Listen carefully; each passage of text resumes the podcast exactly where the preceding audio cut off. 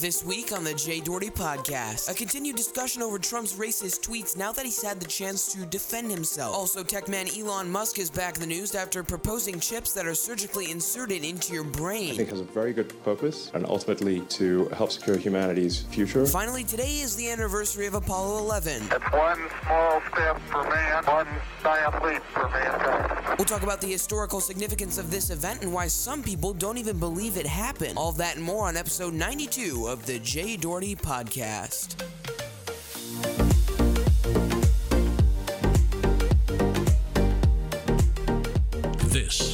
Jay Doherty Podcast. And now, broadcasting live from downtown Chicago, here's your host, Jay Doherty. That is correct, ladies and gentlemen. Thank you for tuning in to the Jay Doherty Podcast. It is 6:11 p.m. Central Standard Time as we broadcast live from our studios over the world.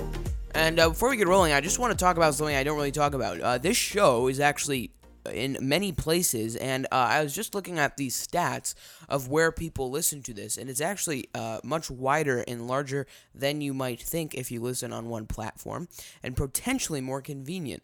So of course the big mothership is on the no, it's a joke, but the, the big the big syndication network where all this comes from through uh, RSS is the website j-doherty.com, so you can get there, uh, get the podcast there the biggest driver of downloads is on iTunes. So if you get the iTunes uh, podcast application, which comes on all iPhones and iPads, and uh, soon it'll be a separate application on the Mac and Mac OS Catalina. Uh, also, uh, if you use Android, like many do, uh, you can listen on Stitcher Radio, which is a third party app. And if you feel so inclined and you don't want to use Stitcher Radio, you can use Google Play. We have syndication there as well. You, for some reason, don't want to use any of those for some strange reason, or maybe it's not strange. Who knows?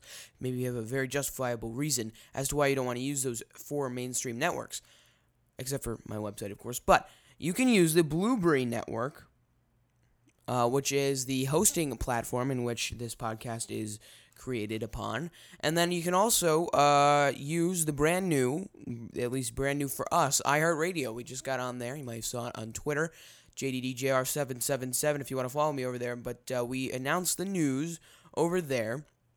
And for anyone who's listening for the first time to this podcast on iHeartRadio, first of all, welcome. Thank you for listening. But also, let me know. 312 625 8492 is the show number. You can call and text that.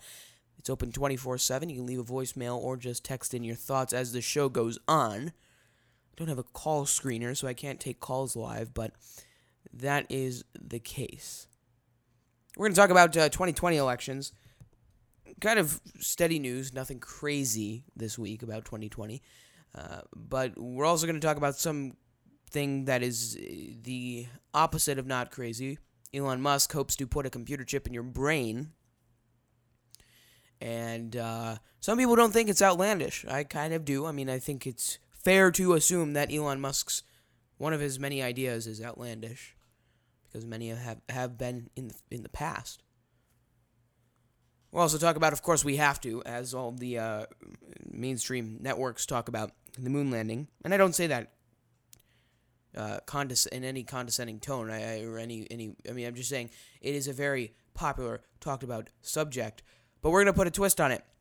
They never talk about what the what some people believe about the moon landing. Some people don't even think it happened. Some people thought it was filmed in a Hollywood TV studio, and some people, those people, are getting a lot of backlash. In fact, the guy who went up and confronted Buzz Aldrin got punched in the face by Mr. Aldrin himself.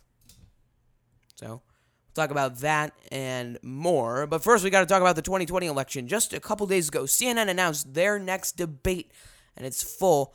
And I don't really care that uh, the debate is happening uh, just as it just that as a fact, just that sentence. I care about the lineups, and the lineups are out. This is where it gets really interesting. In fact, I think this is uh, picked very strategically, and I don't think it, the the lineup could be better in terms of this format because it's a really interesting diversity of candidates. And some have been bumped down and some have been bumped up. We'll talk about what that means for their candidates and their campaign as a whole. On the first night, you will see on the far left of the stage Marianne Williamson next to Tim Ryan, next to Amy Klobuchar, next to Pete Buttigieg, and then in center stage, you'll see Bernie Sanders and Senator Elizabeth Warren. They will both take the two center stages. It's kind of in a V shape. Beto O'Rourke will be next to Warren. Next to him will be Hickenlooper. Next to him will be John Delaney. And next to Delaney on the farthest right position possible is Mr. Bullock. Now, this is an interesting lineup. I really they they mix the people uh, that we don't normally uh, see together, except for on the second night because Joe Biden and surprise Kamala Harris are standing right next to each other, center stage. But the real surprise here is that to the right of them, to the right of Harris, is Andrew Yang, the man himself. He was he did not I think he had maybe 30 seconds or less in the whole presidential debate, the last one. And now he's close to center stage. It's pretty good. I think his message is resonating with a lot of people, and I think the uh, political shrews over at CNN and other analysts really uh, are starting to understand the demographic trends in which they sit and look at graphs all day. And the, the graphs they look upon are reflecting that Mr. Yang's message is actually resonating in some way with some people. The second night lineup goes from Mr. Bennet to Kirsten Gillibrand to Julian Castro to Booker. Then in the center, next to Booker is Joe Biden. Next to Joe Biden is Kamala Harris. Next to Kamala Harris is Andrew Yang. Then it goes Miss Tulsi Gabbard, uh, Gabbard. I'm so told that is her the correct pronunciation. Jay Inslee is next to Miss Gabbard, Gabbard, and Mayor Bill De Blasio is next to him on the far right. And know what's interesting about Bill De Blasio?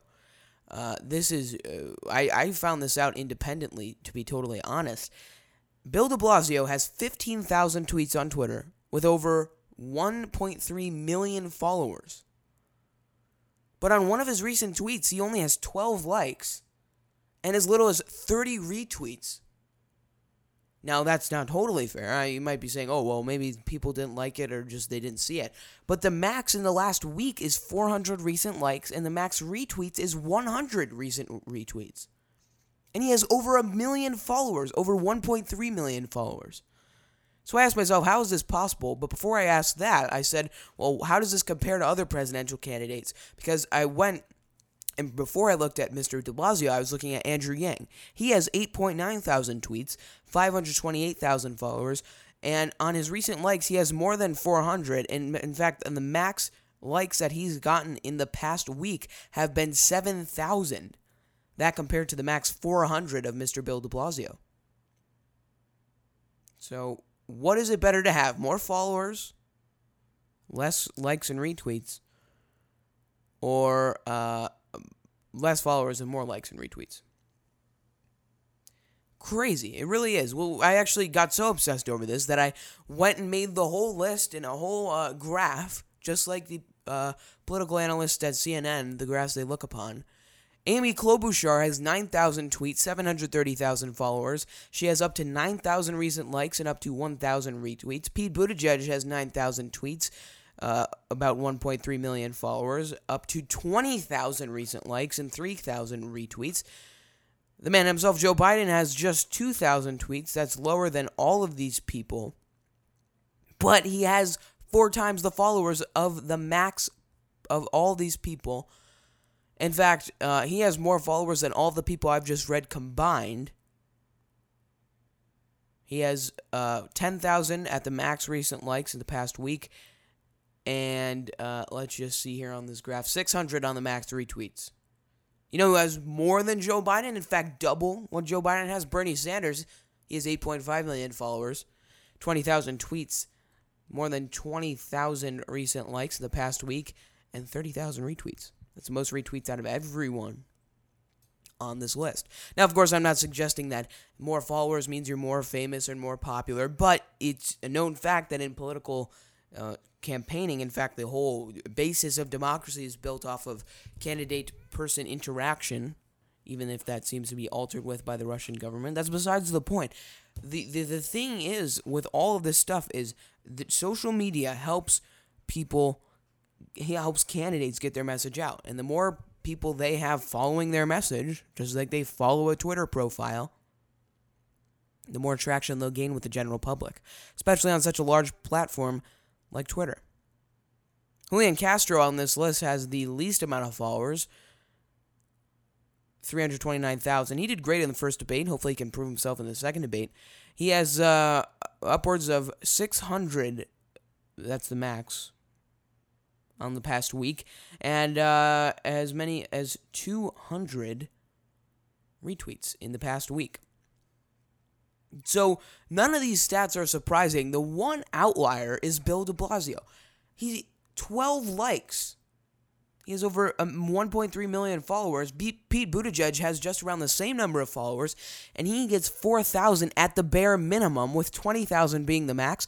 Bill de Blasio gets 12 at the bare minimum, 400 being the absolute max. Bill de Blasio gets less recent likes and less retweets combined, subtracted, or multiplied than Julian Castro with only 329,000 followers and 30 to 200 retweets with 300 to 600 uh, tweets. So, what I'm going to do, or what I'm going to try to do, is document the growth that each candidate has had in the past week, or in the following weeks to come, see what happens, see what that means, and then compare that to who becomes the nominee and subsequently the President of the United States.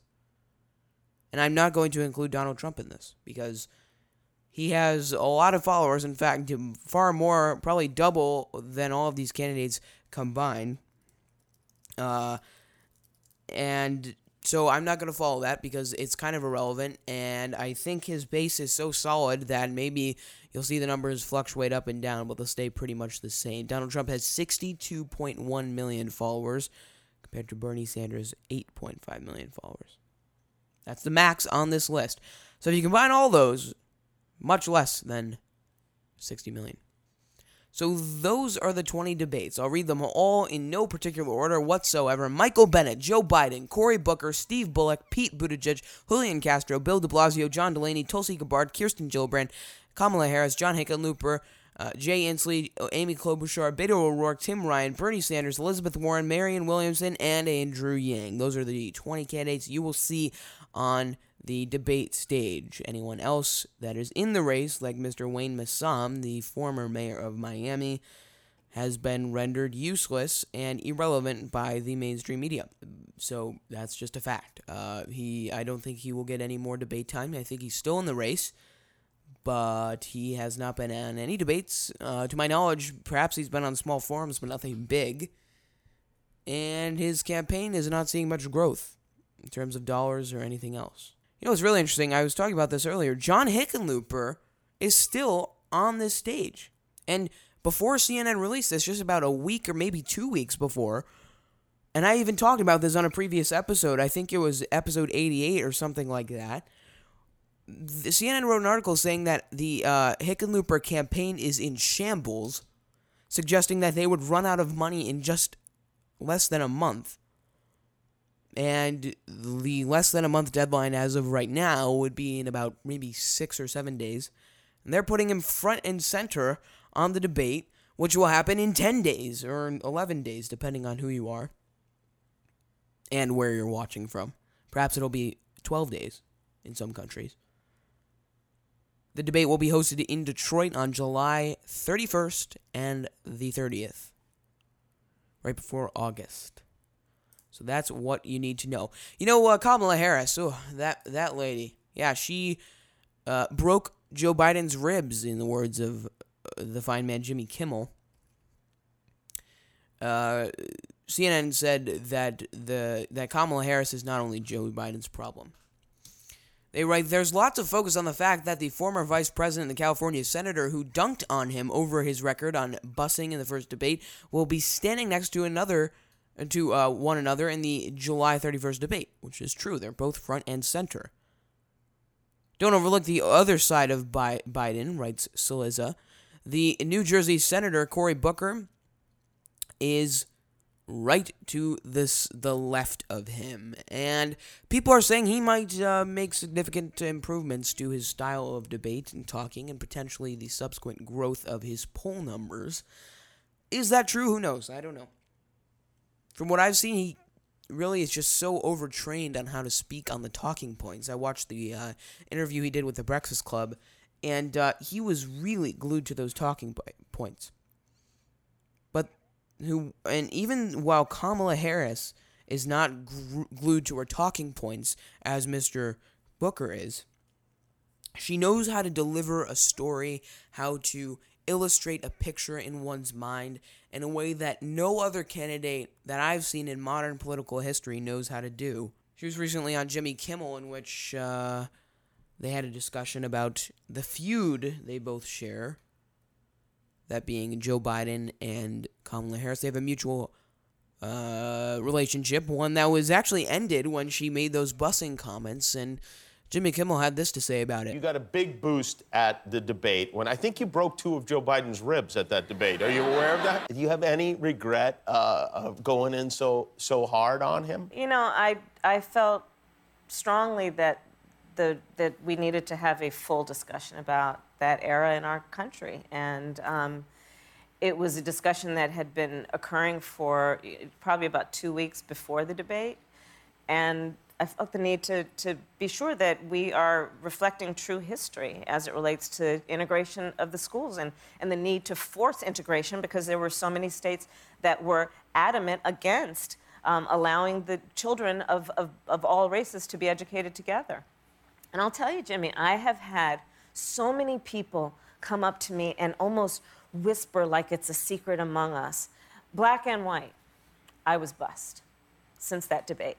It's something that there, it has not been the subject of much discussion in the last you know, few decades, but it is something that impacted millions of people in our country. And Yeah. I think it's an important, it's a, an important reminder that, that we have to always remember our history and the last chapter if we're going to accurately and, and correctly write the next chapter. So she, you see that she writes, she she inserts those talking points cleverly.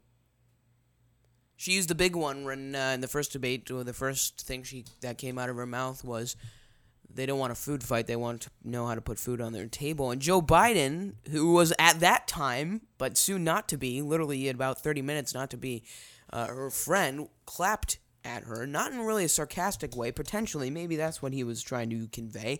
Maybe that's what Harris received, given her then future attack attacks on him. But who knows? I don't know. This is going to be an interesting race. I, I, as of right now, I do not see anyone on that stage being a prize. Let's just say. I, I, I don't, uh, you know, many times before maybe 2012, there's kind of been a clear picture in one's mind as to who might be the candidate or who might be the nominee or who might even be the president. And we thought, or at least the liberal cities in which the polling was conducted, the only cities in which the polling conduct was conducted, that uh, Hillary was going to win. I thought that because I was told that, and I thought she was far more rational. So those two th- things combined really makes one feel that she is going to be the president. And then on s- 2 a.m., 2 a.m. on uh, Saturday, July or Ju- uh, sorry, on uh, January 20th, it is announced that Donald Trump is going to be the president. Speaking of Mr. Trump, we got to move on and give you some updates, probably for the last time, unless some breaking news happens, about his tweets. Go back. Those are the words that came out of uh, his supporter's mouth. Or, well, I guess they said send her back. But he said in a tweet, just to refresh your memory, the full quote was so interesting to see progressive Democrat congresswomen who originally came from countries whose governments are complete and total catastrophe, the worst, most corrupt, and inept anywhere in the world if they even have a functioning government at all, now loudly and viciously telling the people of the United States, the greatest and most powerful nation on earth, how our government is to be run. Why don't they go back and help fix their totally broken and crime infested places from which they came? Then come back and show us how it is done. These places need your help badly. You can't leave fast enough. I'm sure that Nancy Pelosi would be happy to work out free travel arrangements. It's a really funny joke, Mr. President. Uh, travel arrangements, yeah. But it is a racist thing to say, and probably the epitome, the the most known racist trope one could say: "Go back to where you came from." That's what he said, and that's what his supporters said. But before we talk about that, we have to give some context as to what he said more broadly, the context in which he presents about them as people. Tonight, I have a suggestion for the hate filled extremists who are constantly trying to tear our country down. They never have anything good to say. That's why I say, hey, if they don't like it, let them leave. Let them leave. And that's what he says. So that's the context that he brings. And that was the day after his tweet, which was tweeted at 5:27 a.m., presumably with him sitting on a toilet. But that is what's happening. That's what he said. That's what he reiterated verbally as opposed to textually in his tweet. Then he goes on and talks about Al Qaeda for a while, claiming that uh, the the squad is somehow supported or directly in connection to Al Qaeda or supporting their message or defending them in some way, which uh, to be honest, I haven't read the timeline. I haven't read the facts about that. Perhaps they've said comments. I really, I, am not trying to say like, oh, I read it. I'm trying to hide it. Maybe they did. I, I just didn't do my research. But Trump says uh, that they need to send them back, and that's preceded. Or I'm sorry, uh, succeeded by a chant from his supporters. But before, let's hear Donald Trump and then the chant afterwards. Omar has a history of launching vicious anti Semitic screeds. So it goes on for a while before he talks. They are chanting, if you can't tell, send her back. I was watching live then, and a lot of people were saying, well, uh, how could you say this? How could you let this go on? Which is a very fair question. It's a racist thing to say. You would think he might shut them up. In fact, he thought he shut it, he shut them up, but he lied through his teeth. Literally, this is undeniably a lie. You can ask anyone on the street who understands, comprehends the English language and the basic fundamentals of time zoning how this happened. One of the reporters in the Oval Office at a, an event that he was holding, a very good event, which we'll talk about in a second, uh, asked him basically what were you doing and why were you encouraging it, or to put it better, not encouraging it? He said,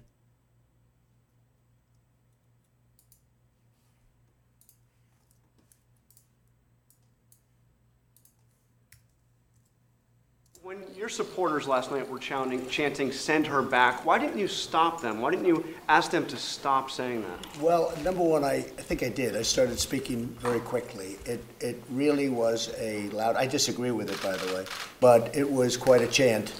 And uh, I felt a little bit badly about it, but I will say this uh, I did, and I started speaking very quickly, but it started up rather rather fast, as you probably noticed. So he says that he disagrees with it. Well, if you disagree with it, why did I mean they wouldn't be chanting that if you didn't say that? I mean, seriously, they would probably just say boo, and they, he probably wouldn't even mention them if he were not to tweet about them. In fact, I actually thought maybe he did this just as a political move because his 2020, uh, the Democrats have been getting so much attention in the media. Maybe he just did this as a move to get more attention because that's all they've been talking about. That's all I've been talking about. So if that is the strategy, it is doing quite well. In that response, defending himself to that reporter, Trump said, uh, I tried to stop it. Let's listen to what he had to say one more time, and then I'll cut it off just a little bit earlier. When your supporters last night were chanting, chanting, send her back, why didn't you stop them? Why didn't you ask them to stop saying that? Well, number one, I, I think I did. I started speaking very quickly. So he says he says he says that he started speaking very quickly. Well, let's hear that full chant in context, and we'll count the seconds as the chant continues. Omar has a history of launching vicious anti Semitic screeds. All right, so one, two, three, four, five, six, seven, eight, nine, ten, eleven, twelve, thirteen, fourteen, and then he starts talking when that clip ends. So, between 13 and 14 seconds is the amount of time that it took for him. So, I don't know if that's exactly the quickest way you could respond. In fact, I know that it's not the quickest way you could respond, so I don't know how he could make that claim. The day before this whole interchange in defense happened, but after the supporters screamed this, Nancy Pelosi was on the House floor uh, defending basically what happened and saying that this should never happen in the Congress. This should never happen to anyone in America. Every single member of this institution, Democratic and Republican, should join us in condemning the president's racist tweets. To do anything less would be a shocking rejection of our values and a shameful abdication of our oath of office to protect the American people. I urge a Gen- the gentleman unanimous vote Thank and you. yield back the balance of my. So the equivalent to Nancy Pelosi in the Republican Party is Mr. Kevin McCarthy. Now this man, I've said before that he he has a lot of uh, political ambitions. Very conservative man. He's a representative. He is a Republican, and he is the House Minority Leader. So, because the, uh, I mean, this is kind of obvious, but for the, I just want to educate because this goes over all the time. They never talk about what this actually means on the big networks. Kevin McCarthy, the uh, representative, he's a House Minority Representative because there are more Democrats in the House than there are uh, uh, in. Sorry, the the Democrats have a majority in the House. There's 435 representatives in the House of Representative, uh, House of Representatives.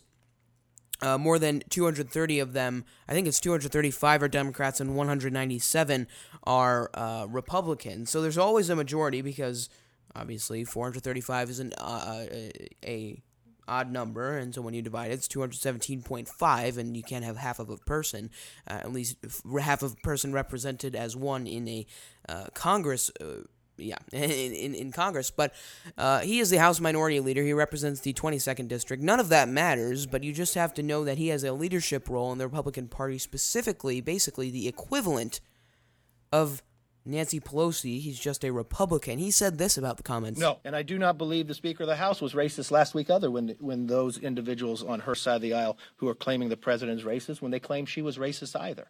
I do not believe that. I believe this is about ideology. This is about socialism versus freedom. And it's very clear what the debate is happening. Um, I understand when I listened to their press conference yesterday, they talked more about impeachment than anything else. Even one of those individuals, See- see the how he first time they deflects? talked about impeachment. On the he deflects, you know, and I'm not saying that in a bad way. I mean, that's what politicians do all the time. But there's a certain talent in which you can deflect in a natural way without being cut off, especially when you're being asked a question.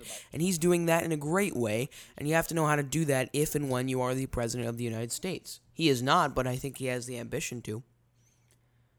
Among the others, as we've said, Pramila Jayapal, Hakeem Jeffries, and Ted Lieu from All Democrats.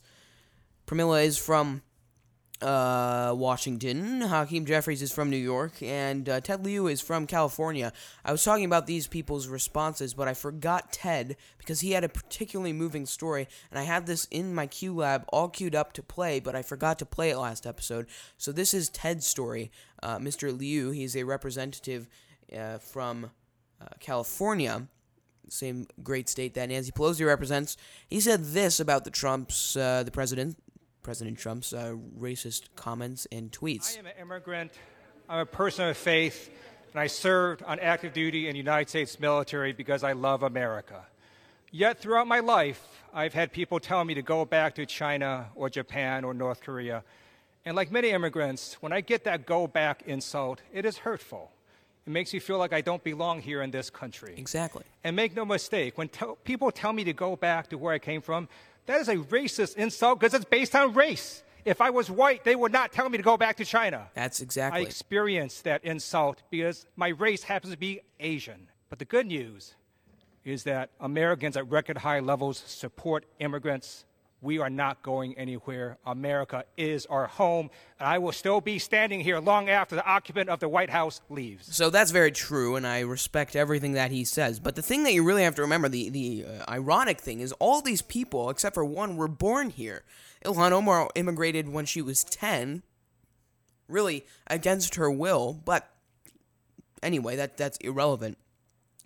So you know, she she basically has the same experience as an American. What makes Donald Trump more American than any of these people and Ilhan Omar. He was I mean his mother is first generation immigrant from Scotland and if you ask where his father's from, you'll get a lot of different responses. He's and if you know what I'm talking about, you have to watch the video. We'll have it linked on the website j-doherty.com. Basically, Trump has asked multiple times where his father is from uh and he says Germany uh, but it, his father is not from uh, Germany. Uh, there's a lot of um, uh, documents that were, you know, created uh, that suggest otherwise. So and that's pretty interesting. he was born in the Bronx, Fred Trump, but Trump says he's from Germany. We'll have that video linked to all those different places. Even when he was younger, he said his father was born in Germany. So I don't know what that. I mean, the man himself. He cannot get his facts right, and he constantly lies, as we've seen. Guess that makes a good politician, but when you're saying bad things, it doesn't really uh, add up to be so great. And people, even outside of politics, are realizing how bad this has gotten. In fact, ESPN host Dan Le Batard called his own network, quote, cowardly for not addressing President Donald Trump and his supporters' racist remarks about Democratic congresswomen of color. so, uh, what happened last night?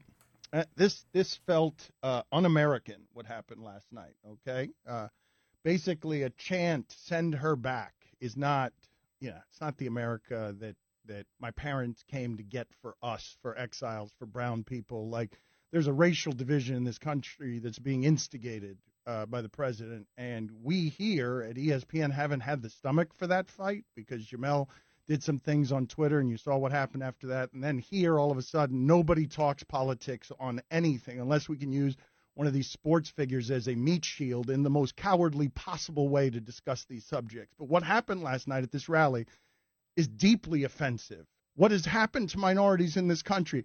They're old and dying. Jim Brown walks with a cane, man. He walks with a cane. He's going to go to the grave without having seen change. He's going to go to the grave with Colin Kaepernick still out of the league, Black, literally blackballed because we're taking this stuff and making it about the flag when it's not about the flag. It's about race, like burning a cross and saying it's about God. This isn't about the flag. It's are you this is deeply offensive to me as somebody whose parents made all the sacrifices to get to this country. Send her back. How are you any more American than her? You're more privileged, you're whiter, you're richer, but people don't know whether your money's real or not. You've had every privilege afforded to you by America. Every privilege. And now what you do with that power is you go after brown people and black people and minorities? And around here we won't talk about it? It is antithetical to what we should be. It is exactly, and I think he's talking about his network there, but it also applies to him and his base and, and the people who support him. And I'm not saying that everyone agrees with him who supports him. I know a lot of people who thought that tweet, including four Republicans currently representing some folks in the um, House of Representatives who voted to condemn his acts. Of course, that makes a majority. Even if they didn't vote, it'd still be a majority, but I digress. That's still the point. And you know what he said in that rant, especially in the past, in the last about 45 seconds, could not resonate more. It was very accurate. We got to move on now. We're at about the 34 minute mark at the moment.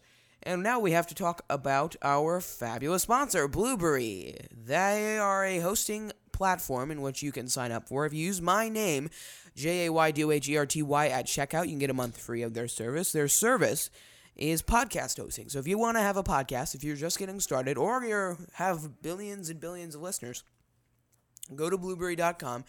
Uh, you can have your podcast on the largest podcast directory in the world.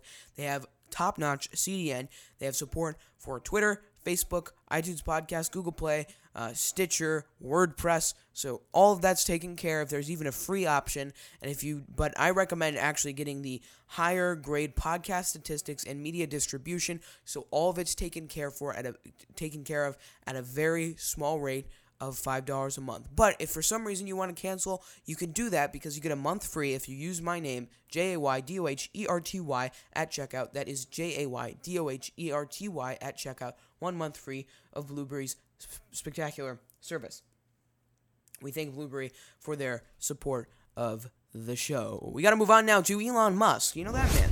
He, he's been out of the news for a while, but he's back in it. He hopes to put a computer chip in your brain. This week, he said that a computer chip connected to exceptionally slender wires with electrodes on them is all going to be embedded into a person's brain by a surgical robot. The implant would connect wirelessly to a small behind the ear receiver that could communicate with a computer. Now, Neuralink is the company that is partnering to do this. And his goal basically in all of this, the end goal, the highest goal, the one that he's trying to reach to reach is mental telepathy. That's kind of interesting, isn't he? He's he's crazy. He announced this at a 30-minute event that happened on July 16th at the uh, California Academy of Science Sciences. And there was a six-page document that he uh, displayed, or that he did display at the event, but was referenced because Elon Musk and Neuralink created this six page document and it outlines the abstract information, the introduction, the threads, uh, the robot, as well as all the other details, including the electronics and the electrophysiology and all of this, how it could work, and how he's partnering with other people to make it work. There's a lot of research that went into this uh, document. in fact, the uh, sources page is three pages long. So that is interesting. Uh, in fact, now that I'm looking at it, it's 10 pages, but the shortened version is 6 pages. Musk said that human trials could start by the end of next year, but uh, it hasn't gotten approval from the U.S. Food and Drug Administration for a study to prove that this wouldn't kill you. But no, no worries there because you could buy it off the black market, and it has been tested on rats and monkeys. So I hope that makes you feel better. Uh, the general idea and their motivation, I think, are spot on, according to Andrew Schwartz. Very smart man. He's a professor of neurobiology at the University of Pittsburgh and a pioneer in the brain machine interface field. I reached out to him, um, and there are a lot of really interesting studies that he published, all with very long, complicated titles about the in depth sciences behind, behind neurophysiology. He published a study uh, on July 15, 2012, entitled Behavioral and Neural Correlates of Visual Motor Adaptation Observed Through a Brain Computer Interface in a Primary Motor Cortex. Just to name one. Published another one, uh, and these are just interesting because I like all the words, and even though I have no idea at all about anything relating to or in correlation to neurophysiology published another study called Recording from the Same Neurons Chronically in Motor Cortex. And he also created another one um, entitled Population Vector Code A Geometric Universal as Actuator. Very small minority on the planet that seems to understand this stuff. I, unfortunately, am not in that minority. But it's an interesting idea that Mr. Musk has, and I think he's going to work with Neuralink. It, I mean, he's kind of crazy. He said in a recent interview that uh, that he's gonna, or he said at this event that he's gonna be able to do this sometime within the next couple of years, maybe less. He said about a year and a half. But you have to remember how insane he is. He said that uh, Musk uh, Musk said in an interview that he uh, could get humans to Mars. In fact, his exact words were that he could get humans to Mars in four years and it sounds, quote, doable to him. But back to this device. It looks like a hearing aid, actually. It's the closest thing it looks to. Like, there's prototypes that were displayed. And, you know, I think this is an interesting uh, thing. I don't doubt that he will try to do it. I don't know if he will succeed in it. But I think this is just another one of his crazy ideas. And, um, who knows? I might be too cynical or too loose, or who knows. What do you think? The show number is 312 625 8492. Call or text any time of the day or night. It's open 24 7 right here on the JD Media Network. In fact, I want to tell you more about how JD Media is everywhere, along with the J Doherty podcast, because we have to take a break at the 40 minute mark. Jay Doherty podcast is available almost everywhere on the JD Media Network. Get it live and right after on j-doherty.com or surf your favorite podcast directories right after the broadcast. The J Doherty podcast is available on iTunes, Stitcher Radio, Google Play Podcast, Apple TV, the Blubrry Network, and we just started with iHeartRadio. Tune in anytime, anywhere. The Jay Doherty podcast is online and on demand right here on the JD Media Network. All the latest world and national news on technology, politics, and more, listen live to the Jay Doherty podcast on j-doherty.com. We gotta take a break. We'll be right back on the Jay Doherty podcast. It's 6:51 p.m. on Saturday, July 20th, 2019. You're listening right now, right here to the Jay Doherty podcast, brought to you in part by Blubrry. We thank them for their spectacular support of the show. We will be right back in two minutes.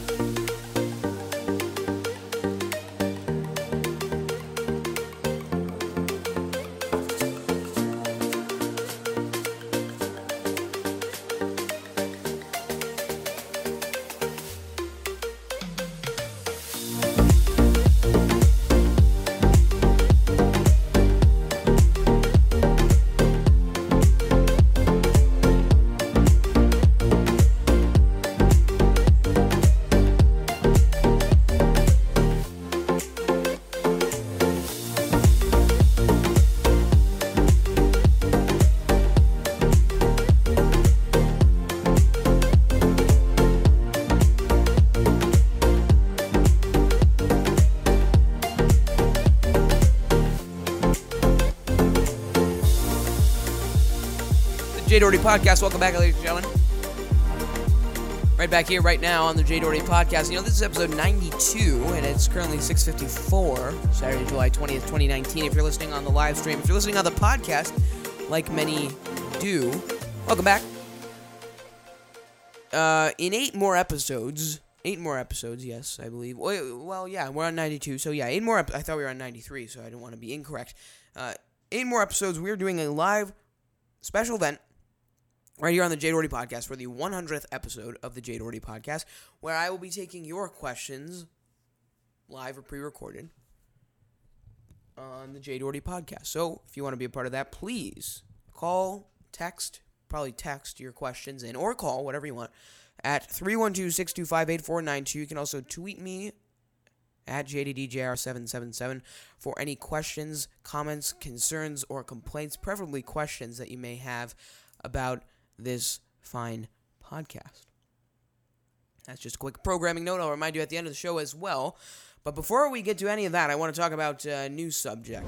A moon landing happened 50 years ago today, Saturday, July 20th.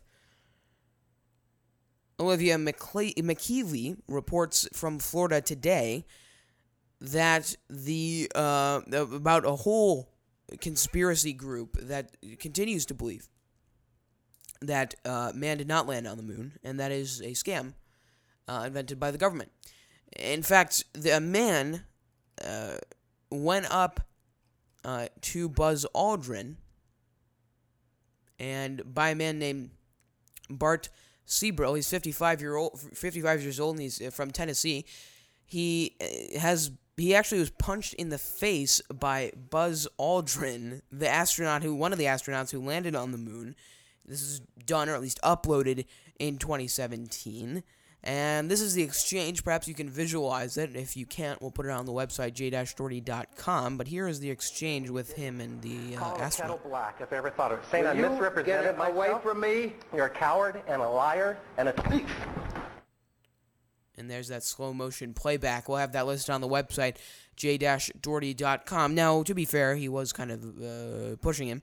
And if you did land on the moon, which I assume, I'm giving them the benefit of the uh, many evidence pieces of evidence that suggest that it could be a doubt. Uh, Buzz Aldrin, I could understand why he'd be mad. Uh, because truly it was a large victory point for America at that time. Still a victory point. Of course, we were competing against Russia. Now we're on the same playing field as them. We try to be like them, at least this administration does, or has been. Uh, so that's that's what happened. The video that I'm watching, uploaded in 2017, happened in 2002.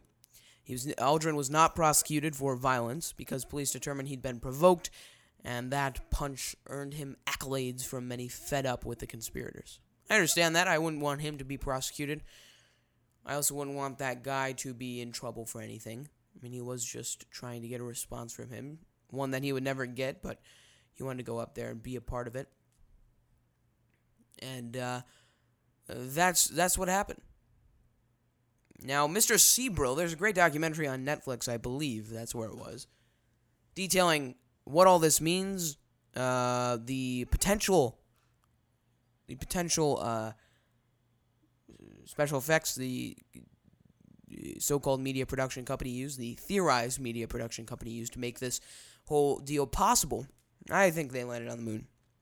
I think there's plenty of evidence to suggest that they didn't, uh, and I'm certainly open to suggestions as to why they didn't, or recommendations as to believe differently.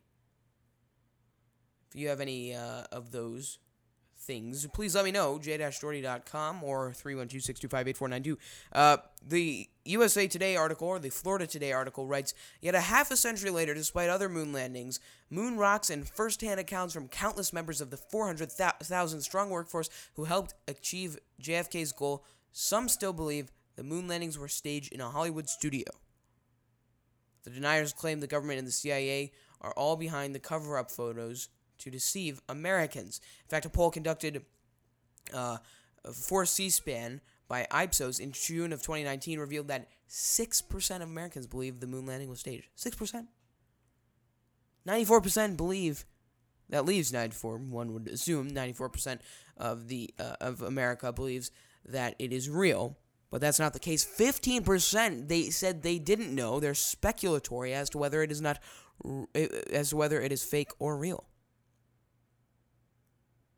so that's what it stands for. And if you want to watch the documentary about this and more, there's a whole series on the, the fine Netflix, which is rapidly losing subscribers and subsequently money. You can listen to it and watch it there on Netflix.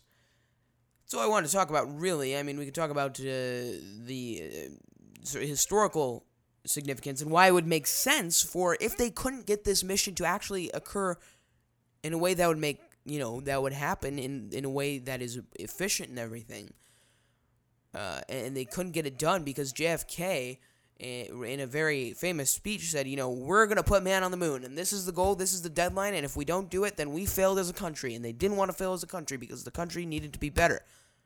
It needed to be better than Russia. It needed to be better than the USSR. So, stating the moon landing as a Cold War CIA and Nixon administration deception that's what Mr. Seabrook says. He said that it was a compilation of riveting and compelling evidence that reveals the entire space program to be a hoax. Don't tell that to Mike Pence. Seabrook said these, his evidence consists of recordings, photographic analysis, and high profile interviews with those involved in the space program. Not a single critic has ever explained in the federal government's alleged picture from the moon how to how two shadows in sunlight from objects five feet apart from one another can intersect at 90 degrees. That is a very relevant point, uh, and I actually recommend you watching it. There was an interview that I watched a while back about how they they defended that there were um there was light coming from the sun, uh, but if you were told that these images were, you know, if you didn't know any better, I could understand how one would view these images to be, uh, you know, fake. I understand why, but I don't want to make any assumptions. So please, government, I don't want you to kill me. Uh, I'm just, I'm just reporting on the facts here. It's pretty much it for this episode of the Jay Doherty podcast. If you have any comments, questions, concern about the moon landing, 2020 presidential election, uh, or Mr. Elon Musk, please call the number 312 625 8492. I'm afraid I'm going to have to leave you. Long episode today. Good episode, though. 51 minutes and uh, 9 seconds as we record right here on the podcast.